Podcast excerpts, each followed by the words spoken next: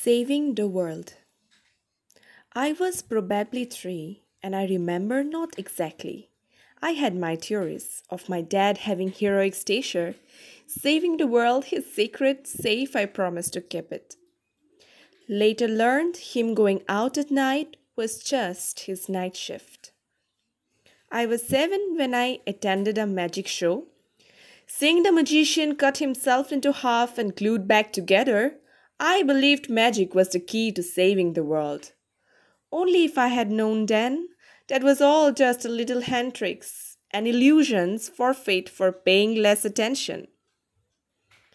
I was 12 and I remember discussing weird dreams with my friends. In my dream, I was a hero, saving my family and friends from terrorist attacks in my small town. Now I feel that dream might have been an inflection to what happened to Malala then. Because in reality, saving the world doesn't come with an easy plan and options of weapon right in front of you. I'm 20 and I want to change the world. But all I have is metaphors. Then I feel maybe why not change it metaphorically? I want to save people from hurting help them heal and bloom. Just like the sky above, giving us safe like a warm blanket in cold winter's night.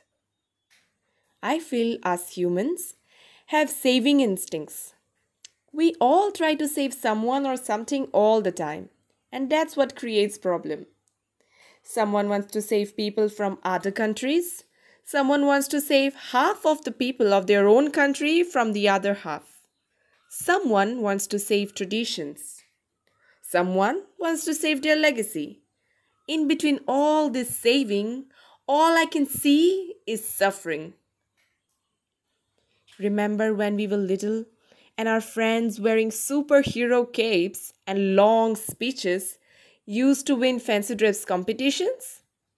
And how we, when we grew a little old, we all wanted to be the president and save the world. And then we grew a little more, still having the saving instinct instilled. But it's getting hard now, surviving each day and also saving. World now has been squeezed to a small circle.